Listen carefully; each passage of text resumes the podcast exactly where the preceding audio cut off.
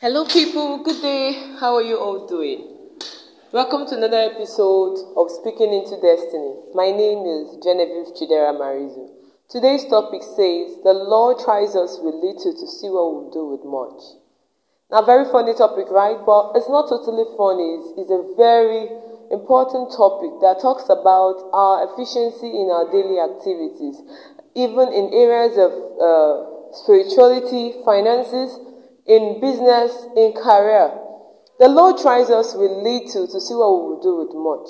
I would love to ask, how many of you here always have these steady prayer points every year, every week, and you keep repeating it, Father, give me a better job, give me money, help my family, I want to travel outside the country, this and that. Now, do you know that before God gives you the big one, He tests you with small, small things to see how effective and efficient how effective and efficient, yes, you can be in those areas. For example, you're saying, Father, Lord God, I need a better job, I need this, I need that, I need finan- uh, money, I need money to travel outside the country, I need this, I need one thing finance or the other thing finance. And in the area whereby you're working, you are unfaithful. You tell lies, you're looting the company, you're doing one careless act or the other, then how exactly do you expect God to bless you on the areas about you are faulty? God is a faithful God. Let us not let us not misunderstand that fact. He's very faithful, but He's a God that gives you little opportunities. The opportunities that God gives us are like testing grounds. They're like whereby we're doing trial and error. They are testing grounds to see how effective it will be in the large things He's going to give us. When God gives you that small job, He wants to see your commitment. He wants to see your yearning heart. He wants to see your energy. He wants to see that vibration in you that makes you like you're, you're so happy waking up in the morning to go for that job.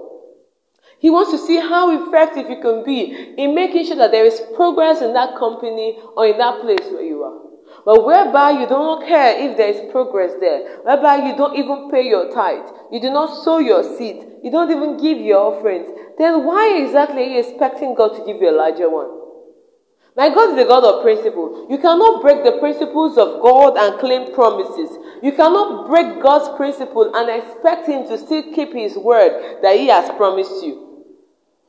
Though it may tarry to come to pass, yes. But if you are unfaithful in little, my dear, do not expect much.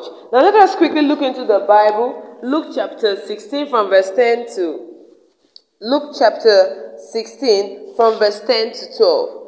And yes, and it says, He that is faithful in that which is least is faithful also in much. And he that is unjust in the least is is unjust also in much. If ye, if if therefore ye have not been faithful in the unrighteous mammon, who will commit to your trust the true riches? And if ye have not been faithful in that which is another man's, who shall give you that which is your own? You know, most times we always forecast, we foresee that by age 35, by age 28, age 25, age 50, age 45, I want to have my this, I want to have my that. Now, before you get to that particular place you are aiming to get to, you must be good at where you are. Before you get to that height ever you're dreaming to get, you should be good in that place where you are. Now, if you're not good in that place you are, how then do you expect God to skyrocket you to the next place? You are in a particular company right now. You're not faithful. You do not care. You're nonchalant. You are nosy. You are insultive. You, you, in fact, you are a couple of bad traits joined together. Then how do you expect God to give you your own company? In fact, when God gives you your own company, you will mess up things and the company will crash in less than five years. Why? Because you have not even learned how to deal with humans. You've not even learned how to be faithful in your actions. The Lord tries us with little to see what we'll do with much. I have a very tiny assignment for us today. I want each and every one of you listening, I want you, you in particular, listening to me this moment, to go back and look into your life. Look into your life today and say, where have I missed it? What have I done wrong? What have I done right? In what areas am I lacking behind? What areas have I been unfaithful? What areas have I been faithful? Today's assignment prepares us for challenges ahead, for greater challenges, in fact, ahead. We should do our best to handle our present assignments given to us so that we will have greater opportunities, so that those things that we are believing God for will come to us. It's really easy to say, oh, it doesn't matter. Yeah, it matters. Everything matters in life. You cannot plant maize and expect to reap guava. You cannot plant avocado and expect to reap cucumber. My God is a God of planting and harvesting. My God is a God of sowing and reaping. Whatever you sow, you will reap. And if you sow nonchalantly, you will reap nonchalantly. If you sow diligence, you will reap diligence. God is a God that never forgets. He will forgive you quite all right of all the mishaps you've done, but one way or the other, you pay for it. I, I keep telling people, you pay for that which you've done. Look at Apostle Paul. Apostle Paul in the Bible, before he became an apostle, he tormented the Christians. And he was very effective in what he, you see, Apostle Paul was an effective man to the end. He was effective in tormenting the Christians, and when he converted and became the preacher of the gospel, he was also effective. But all those things he did then, he paid for them even as a Christian. Because he was tormented too, front and back.